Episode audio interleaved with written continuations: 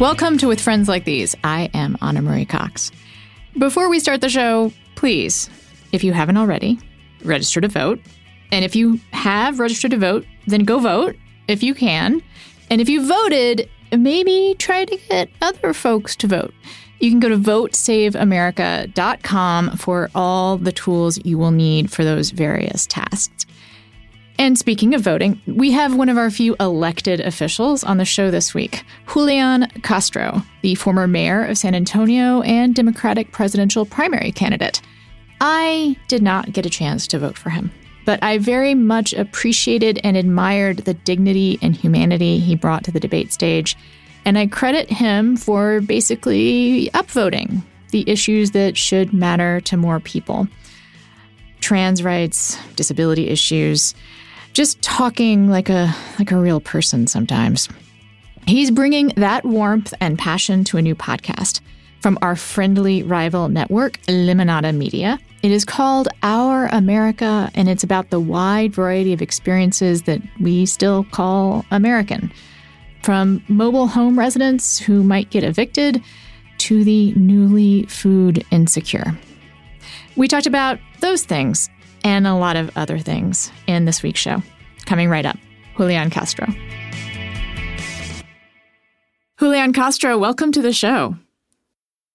Hey, thanks for having me. Well, it's it's really good to talk to you. I, I loved seeing you on the debate stage and missed you when you were gone. So it's nice to see you on my on my Zoom call. I never would have expected that part. So thank you for joining us. So I want to talk about growing up in Texas a little bit. Um, obviously formative uh, to you. Sometimes I, I think growing up in Texas is a little more formative than other areas. It's such a strong identity. Um, and you have a you know particular background. So for me, sometimes what I tell people is growing up in Texas, I feel like I was exposed to more ideological diversity than a lot of progressives you know, I grew up with a lot of different kinds of people thinking different kinds of things. Do you think that's true for yourself? Do you feel like you experience like more relationships, friendships, contact with people who thought differently than you, than maybe a lot of people who grow up liberal or progressive? Yeah, I mean, that's probably true. Um, you know, especially as I got older and really after I came back to Texas, because growing, you know, I grew up on the west side of San Antonio and you know with a mother that was this chicana activist mexican american civil rights activist uh, and so I, I, grew up basically in, in, a place that was 90 something percent mexican american um, and in the public schools there in these two school districts that were uh, lower income school districts. So it really wasn't until i got back from law school and was at a law you know a law firm and obviously in the legal community and then in politics in Texas, where I saw that ideological diversity first was really in college and then in law school. Yeah, like a lot of people do. But here in Texas, it's true that as you get out and about, I mean, you can go from a place like a, a basically a barrio like the west side of San Antonio and drive 15 minutes and you're basically in Trump country. You know, I mean, things change pretty quickly when you get from the, the urban core into the into the suburban or exurban areas uh, of of Texas. First of all, I think you'd agree. I mean, we when we were growing up, right, um, it felt a little less polarized, or maybe a lot less polarized than it does today. Um, and one of the things I loved about local government, for instance, when I was a city councilman in San Antonio, was that you knew your neighbors and the, the, the politics were not just about people thousands of miles away in Washington, D.C. They were conversations that I had when I knocked on people's doors or when we went to neighborhood meetings or people that would come to my office. And, and that was also the experience that I had, you know, when I partly when I grew up here, but then when I came back, um, is even when there were disagreements, you felt like there was this common experience and uh, you knew people and you knew they're not bad people and you know they might disagree with you. And i try to hold on to that as well um, because I think that one of the worst parts of our democracy over the last few years has been its tendency toward more and more polarization and more bitterness. Do you think that's a, a local versus national perspective that it's still possible on the local level to have these relationships where you don't doubt the intentions of the other person? I mean, we I think it's it's it's I think we can almost say point blank it's not I don't know. I mean, it's possible to have that at a national conversation, I guess, but we're not having it. Um, I, I, yeah, I definitely do. I mean, I, I believe because there's this sort of um, common experience.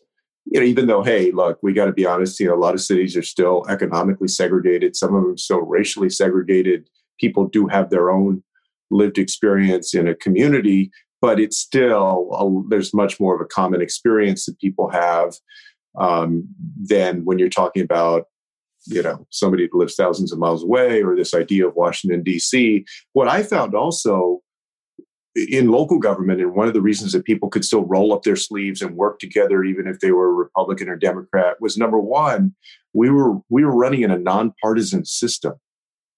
So you didn't have to declare what party you were with.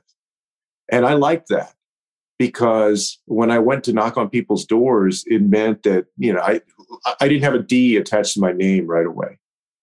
And I could have conversations with a person, yeah, about trash collection, about potholes, about the fire department, about economic development and job creation that didn't immediately start off with, oh, well, but you're a Democrat, you know, or for somebody else, oh, but you're a Republican, so you're on the other side. And a lot of local governments are structured that way. Not all of them, particularly, you know, I think in the Northeast and a couple of other parts of the country, they are, you do have to run in a partisan system. But where they're nonpartisan, I really feel like that that lends itself to people working together more. Uh, another thing is that, you know, oftentimes these, you know, these bodies are not huge bodies. In Congress, you have 435 people, and in the United States Senate, uh, you have 100 people.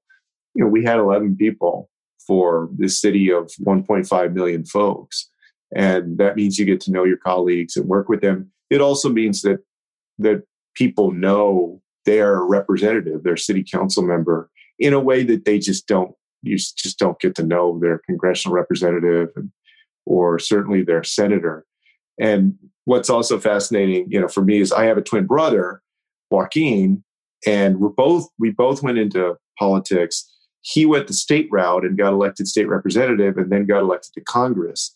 And so i see it from that end you know as as the brother of a congressman how it is different and how it is partisanized and uh, it's just a totally different vibe. So the one thing pete buttigieg did convince me of um, and talking to him and reading his book was actually the value of being a mayor and how being a mayor is maybe maybe the best experience you could have running for president. Or to actually not just not run. I think it might be a poor training for running. Just looking at the results. But the actual governance but the actual well he he did pretty well right? But the other mayors eh, you know yes some of us did not but the governance part, I I think I'm still I still buy that argument. Um, do you think that maybe actually like there is an important distinction there between the running and the governance as far as like a mayoral background goes? Like you did run as a nonpartisan, and the presidential race is just incredibly partisan. Uh, you know, I hadn't thought of it that way. I, I think you know the the results of the race in 2020. It was a very unusual race. You had at one time 25 people running. I think it, like any presidential election, it was about a moment in time. And the biggest lesson that I took was that the person that wins the nomination and then and then wins the presidency, of course, is the person who most meets the moment. And you know, in profile, in experience, in you know what especially what people want at that time. And I, that's how I explain, you know, what, what happened in the 2020 primary. Uh, is, I think under different circumstances in a different election year, not just me, but several of the other folks may have done better. Uh, but you know, there, I felt like the the tide was going in a certain direction this year that that was separate and apart from our individual experiences. I'm not sure if I mean, obviously the person who got the nomination is the person who got the nomination. And so it's almost a tautology to say that that's the person of the moment. Because I don't know if I quite buy that. Like this moment we're living in, I mean, I'm speaking to you from from Minneapolis, which is one of the birthplaces of this moment, right? And here in Minneapolis, we've all been profoundly affected by the movement for social justice. Well, I mean, like, but let's let's dig into that a second. You're talking. I think you're talking about a moment that was created in late May, right after late May, and so the primary. In fact, I've said uh, several times in the last couple of months that I actually believe the vision that I put out uh, in the 2020 campaign resonates now more than it did in 2019 because I mean we were right there on police reform, on racial justice, on uh, you know, a number of other things that actually seem more top of mind to folks in the fall of 2020 than they did in the fall of 2019. But we were running in the fall and then the spring of 2019, I mean, of 2020. And, and so I don't know, you know, it, it's a very good question that if that, mo- that moment that was sparked by the murder of George Floyd had happened a year before, would that have made any difference to the politics? Who knows? But I do think that still, of course, the nominees of each party have to, you know, they have to grapple with this moment and they have to ensure that they're speaking to it. And and I think to his credit that um, Vice President Biden, I mean, I believe that he and and uh, Senator Harris have spoken to that. I think that's one of the reasons that that in Minnesota, for instance, it was super close. Most people don't think about that outside of Minnesota. Two points. But yeah, I mean, and that was a huge surprise to a lot of people because, I mean, Minnesota has this bedrock tradition of electing uh, Democrats. I think the party over there is DFL, if I have that right. Um, but but after the 2016 election, a lot of folks pointed out that you know uh, demographically and otherwise, the state actually had some tendencies that looked like other states that supported Trump. But this year, at least from what I can tell, it's not even close. I mean, we'll see what turnout looks like because that's actually also what happened in 2016, like all over, is that a bunch of people in red Minnesota, what they call greater Minnesota, you know, turned out that didn't turn out in years before. But definitely the past four years have activated those blue and purple areas of the state in a way that no one has seen before.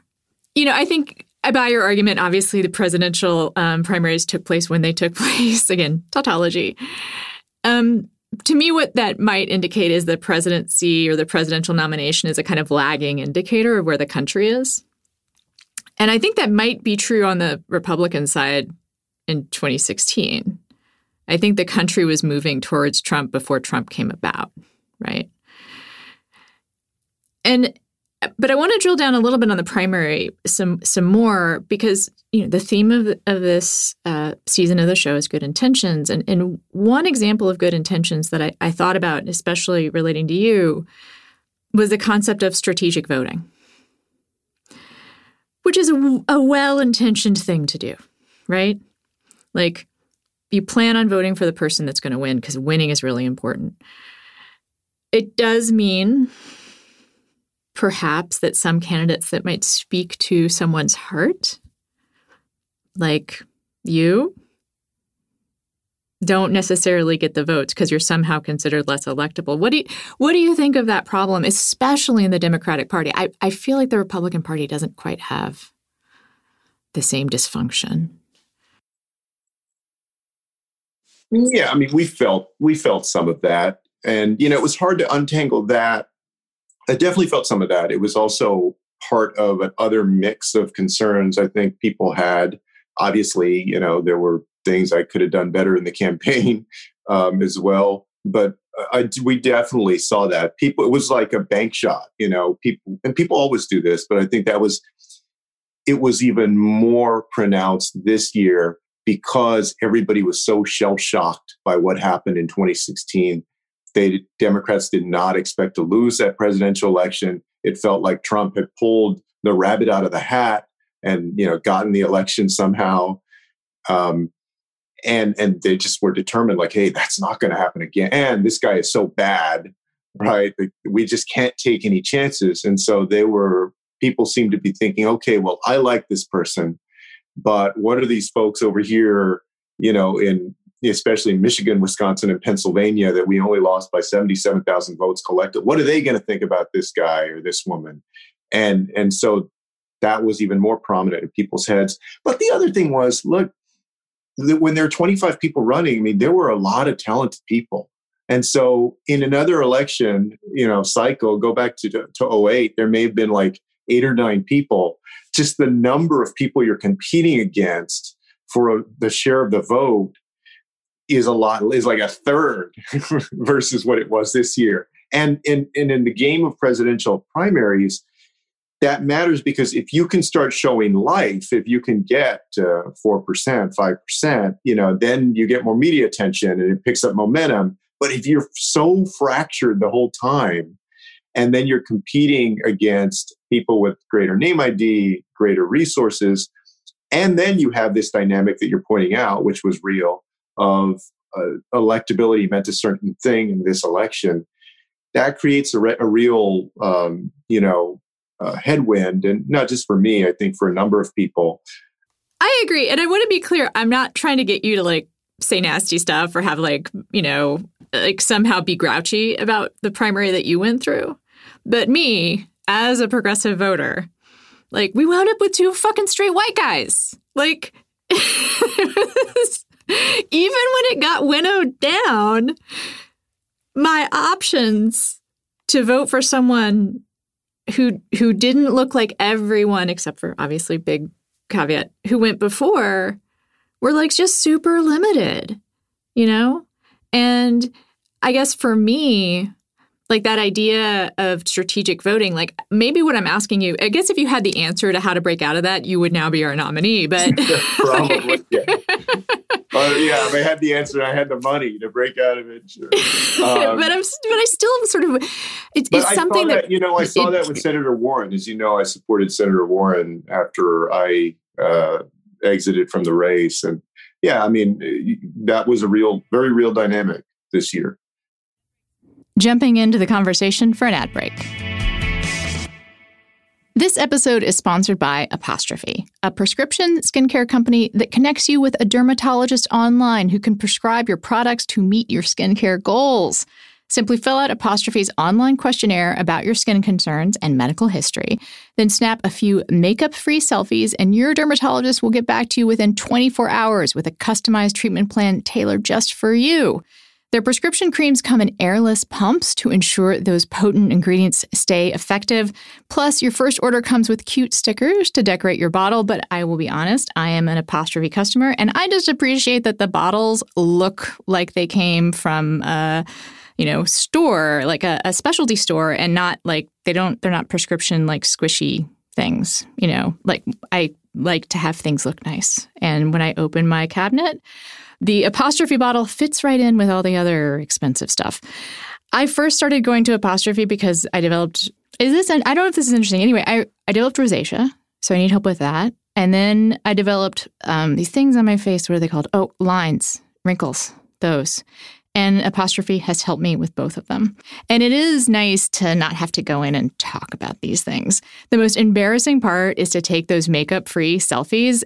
And you know, there's something to be said for just being able to take a makeup free selfie, you know, rocking the makeup free selfie. Get your first visit with a board certified dermatologist at apostrophe.com for only $5 when you use our code FRIENDS. This code is only available to listeners of this podcast. To get started, just go to apostrophe.com and click begin visit. Then use the code FRIENDS at sign up and you'll get your dermatology visit for just $5. That's apostrophe.com. Blinkist is a proud sponsor of With Friends Like These. And let me tell you about Blinkist. It is one of the ultimate life hacks. Blinkist is very unique. It works on your phone, your tablet, or your web browser. What they do is take the best key takeaways, the need to know information from thousands of nonfiction books, and condenses those key takeaways into just 15 minutes that you can read or listen to. Blinkist has the latest titles from bestseller lists as well as classic nonfiction titles you always meant to read but never got around to. I like Blinkist because I can sound smart without actually having read the book, or I can be smart and read the book because I've already been able to kind of try it out and see if I would like it. Like I said, they have popular books and they have politics books, they have bestsellers, they have things from the past. Um, one book that I have um, consumed via Blinkist in part just because I think it's funny, is The Four Hour Work Week by Tim Ferriss. It's a book about saving time. And so I consumed it via Blinkist. I probably saved a lot of time. More seriously, I've used Blinkist to comb through some of the dozens of books about the Trump presidency, like Impeachment An American History, Crime in Progress, Inside the Steele Dossier, The Accidental President, Russian Roulette, and of course, Michael Wolff's Fire and Fury, one of the first. With Blinkist, you get an un mm, mm, I can't do this one. With Blinkist, you get unlimited access to read or listen to a massive library of condensed nonfiction books, all the books you want for one low price. And right now, for a limited time, Blinkist has a special offer for our audience. Go to Blinkist.com slash with friends Try it for free for seven days and save 25% off your new subscription. That's Blinkist, spelled B L I N K I S T, blinkist.com slash with friends to get a free seven day trial and 25% off your subscription, but only when you sign up at blinkist.com slash with friends. There are a lot of good ways to start off your day. I would argue any way you start off your day is good because what's the alternative? Not starting your day. Uh, but you might want to start with making your bed. When you make the bed in the morning, it starts a chain of daily successes. Well, for me, it's more like I did at least one thing today. I made my bed. But you know what feels better than making your bed every morning? Loving the sheets that are on it. Go with Brooklinen, home of the internet's favorite sheets. I do make my bed every morning, although lately I've been spending a lot of time on top of it. I got injured. No, I'm not going to bore you. But basically, there are times I just can't do much besides lay down. And it's really great to have nice sheets when all you can do is lay down. It's especially nice to have linen sheets like Brooklinen sells because they're pre wrinkled. And like when I get up after my lie down, and everything's all wrinkly, it's just because everything's all wrinkly because they're linen sheets. So, I highly recommend the linen sheets, although Brooklinen in general is great. You can choose from a variety of sheets, colors, and patterns. There's classic percale and luxe sateen, and also heathered cashmere if that's your thing. Uh, cold weather is coming up. Brooklinen sheets are the perfect place to start making your mornings and afternoons. Great. Brooklinen is so confident in their product that all their bedding comes with a lifetime warranty. Get 10% off your first order and free shipping when you use the promo code WFLT only at brooklinen.com. Brooklinen, everything you need to live your most comfortable life. Back to Julian. And so when I look at what happened in 2020, it is, like I said, it's sort of dispiriting. And I, I feel like this problem of strategic voting is one that just plagued the Democratic Party for a long time. Yeah. So, what is it like? Is there a way to break out of that?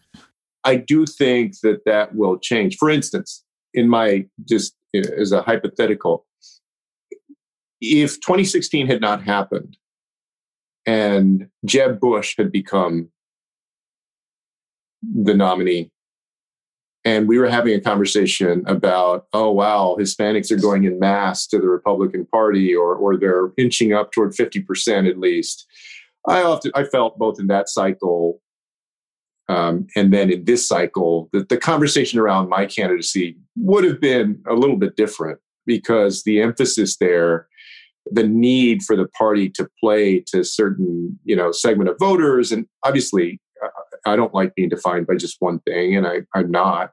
And Senator Warren is not defined by just being one thing. But I say that to say that it will change. It will change because the country is changing, because I think the attitudes uh, are much different than they were, let's say, when Shirley Chisholm ran in 72, or even Jesse Jackson, or hopefully even from when Barack Obama won in 08, right? Where hopefully we're getting better. No thanks to Trump, who's trying to take us backward, but hopefully we're getting better. And I also think as we get better and we get more diverse, that that emphasis of how people are strategically voting will begin to change as well. That's my hope, at least. I don't think it's gonna. It you know it, it's frustratingly slow, and and so many people of talent.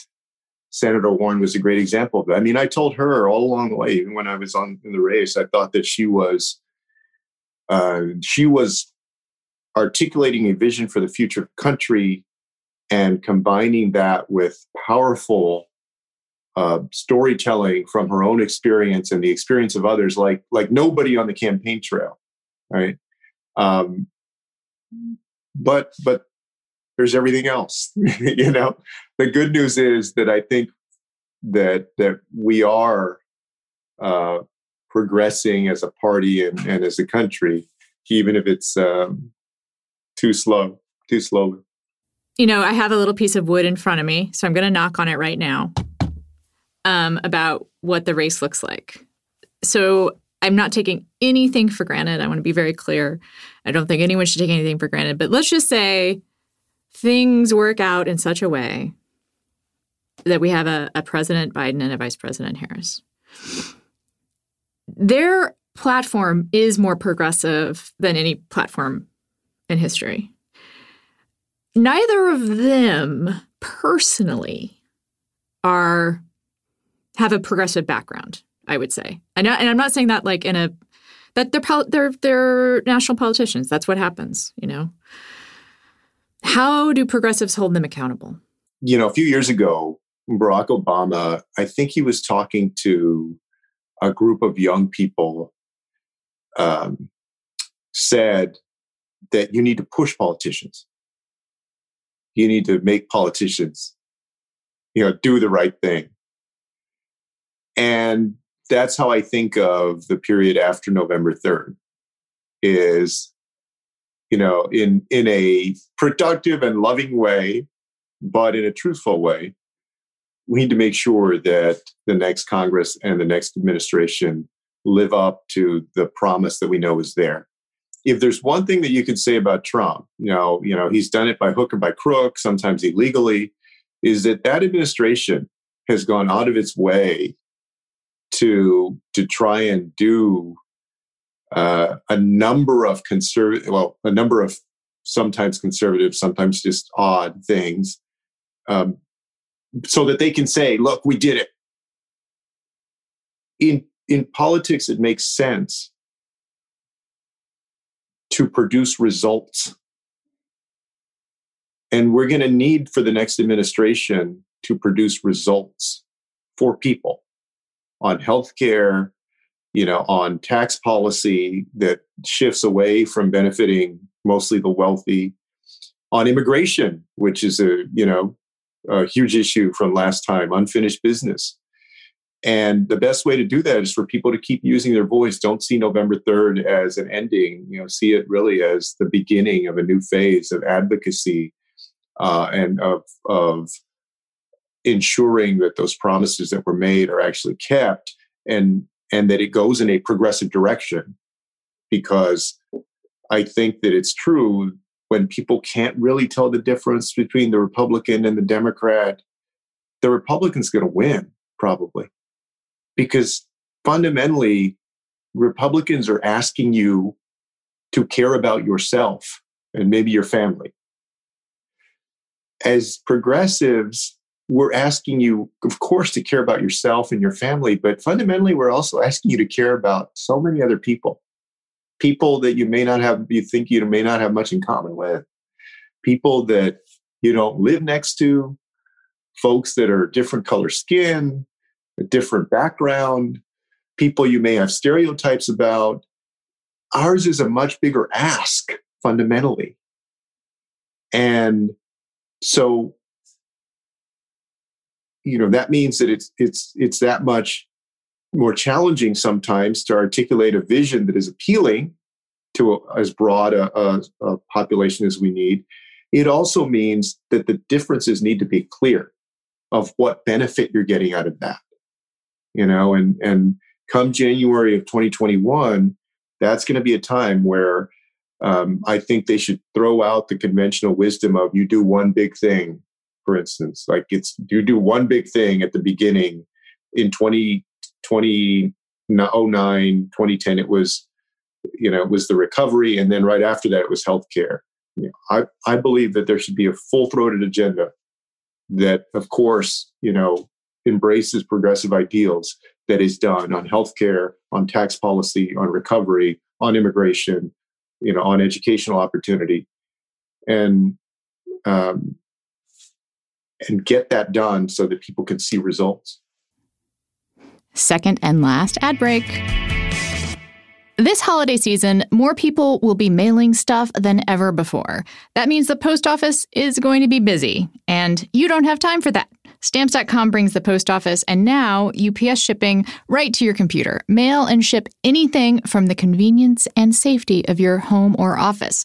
Whether you're a small office sending out invoices, an online seller fulfilling orders during this record setting holiday season, or even a giant warehouse sending thousands of packages a day, Stamps.com can handle it all with ease.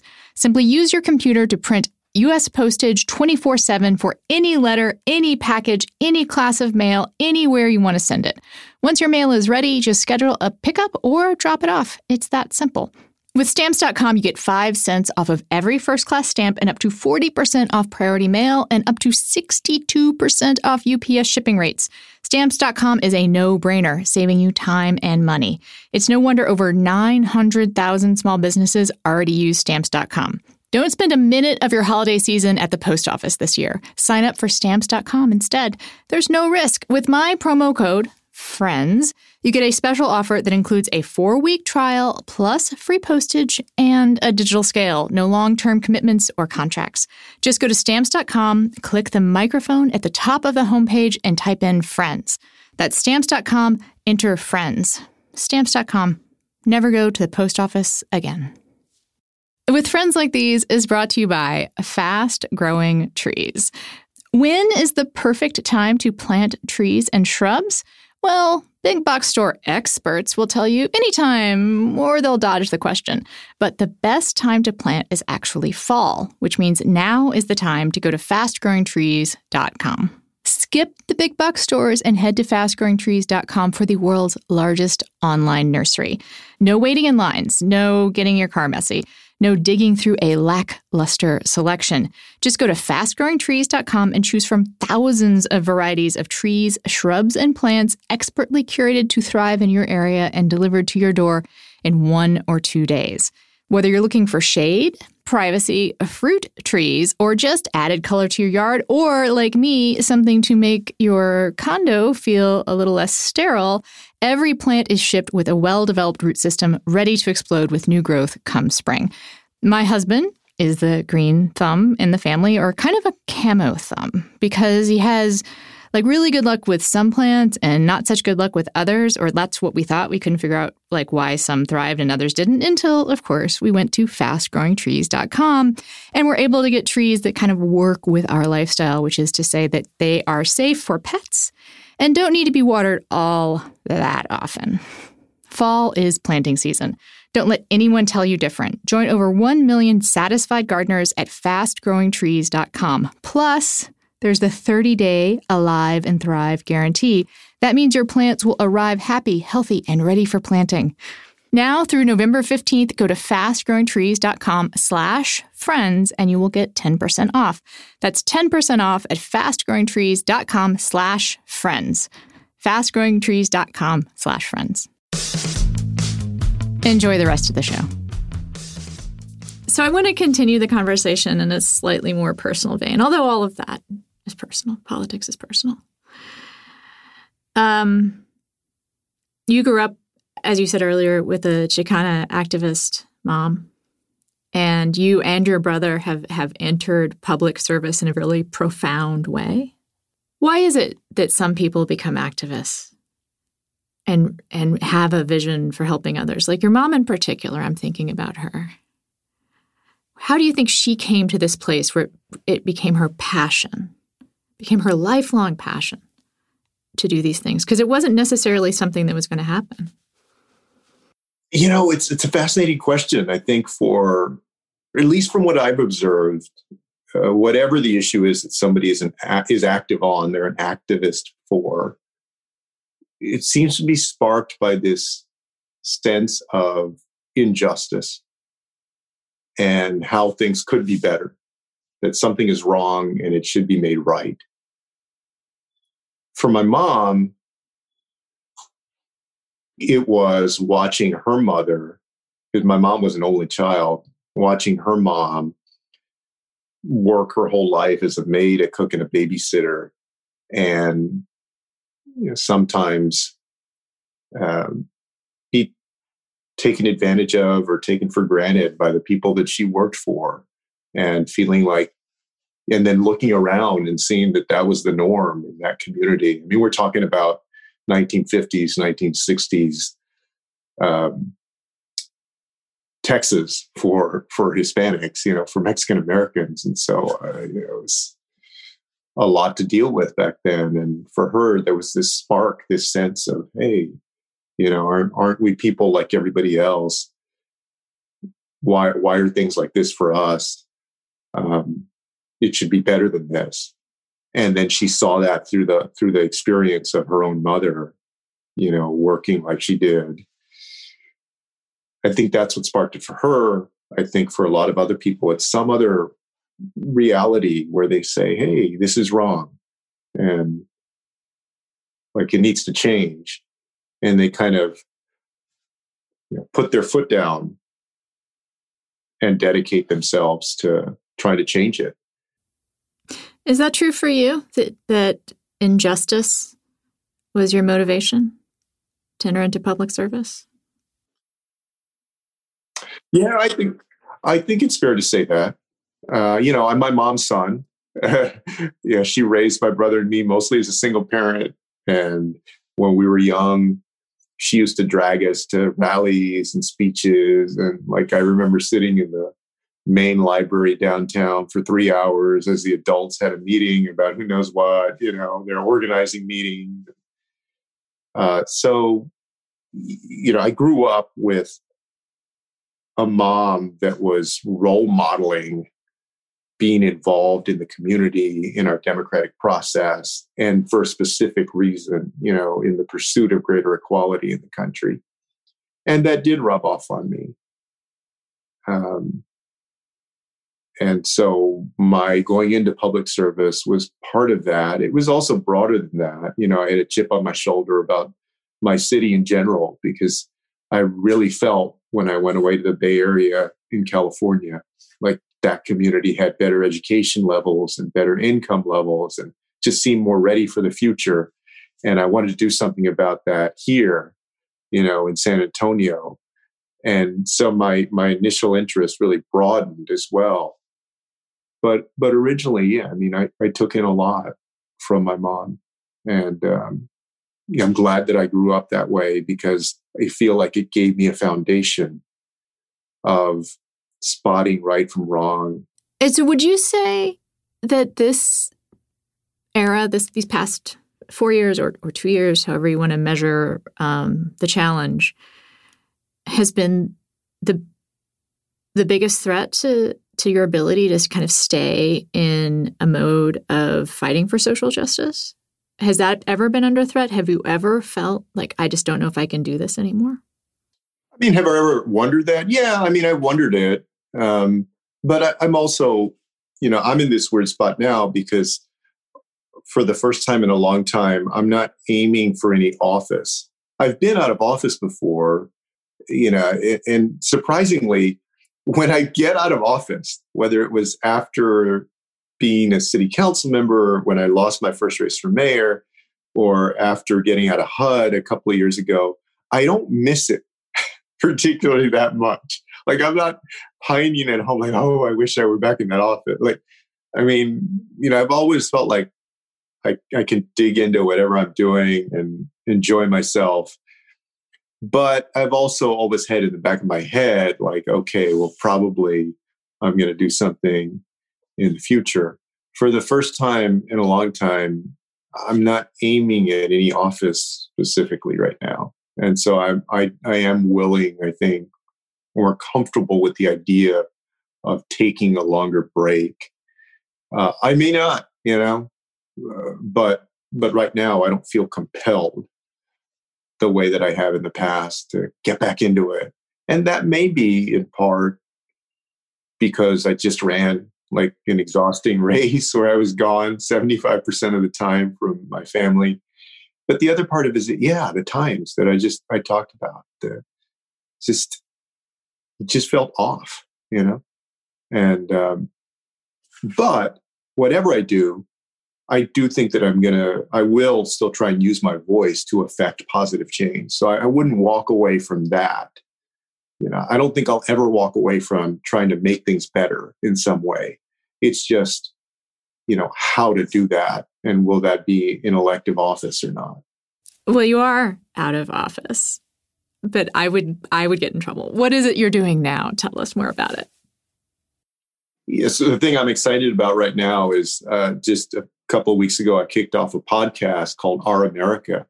And this podcast is all about shining a spotlight on the different experiences and struggles of Americans out there. Uh, many people that I met along the way over these last six years, either when I was housing secretary or on the campaign trail. It's amazing how much the difference, how much the experience that people have shifts from one person, one community to the next. Is that a way of keeping your fighting spirit alive also? I think so. Yeah, it's it's another way of channeling um,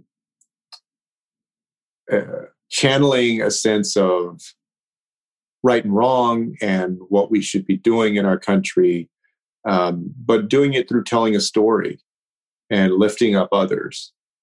And I'm excited to do that also, you know, when I went away to college, originally I thought I was going to go into journalism, and and this is probably the closest that I'm going to get uh, to to journalism. Uh, I'm I'm enjoying it a lot. You know, I, like uh, the opportunity to use a different medium um, and a different approach other than electoral politics to tell these stories. You know, it's funny because it's a it's a cliche of stump speeches to be like, and I met John Doe, who told me about his lack of health care, and my policy will solve the problem of John Doe, right? But are you telling me that that kind of stuff isn't enough to understand the problems that everyday Americans are going through? Uh, no, yeah. I mean, I really like the opportunity to delve into it, you know, to really hear their stories. Yeah, you know, you hear these politicians, oh, look, we got whoever in the audience, and, you know, this person is facing this. But, you know, th- on this latest episode, for instance, I went, we went back to a, a place called Waukee, Iowa. There's a mobile home community there, and a 93 year old woman named Arletta Swain she and her neighbors a couple years back uh, their mobile home community was bought out by a private equity group and all of a sudden they got a letter telling them that their rent was going to get raised by 69% and the, the episode of our america is all about how they fought back. They went to the iowa legislature they organized tried to go to the iowa legislature to get legislation. They weren't quite successful there but through their efforts through their pushback, they were able to at least stave off a lot of those rent inc- that rent increase and you know preserve a sense of community and really strengthen their bonds. And you know the podcast tells the story of that and hopefully inspires other people because this is happening around the country with these private equity groups buying up uh, mobile home communities some of the most vulnerable people in the in the country and uh, you know i hope others hear it and and they're inspired by that thank you so much for joining us thanks a lot thank you for having me that is it for the show we are a production of crooked media produced by allison herrera with assistance from lily alexandrov This show was engineered by Karen Qualley. Izzy Margulies schedules and researches the show. Liam McMahon posts on my behalf on social media. Whitney Pastorek herds the cats and is probably, right now, as I speak, out registering voters in Nashville, Tennessee. Which reminds me register to vote, vote, use the tools at votesaveamerica.com. And after all that, please take care of yourselves.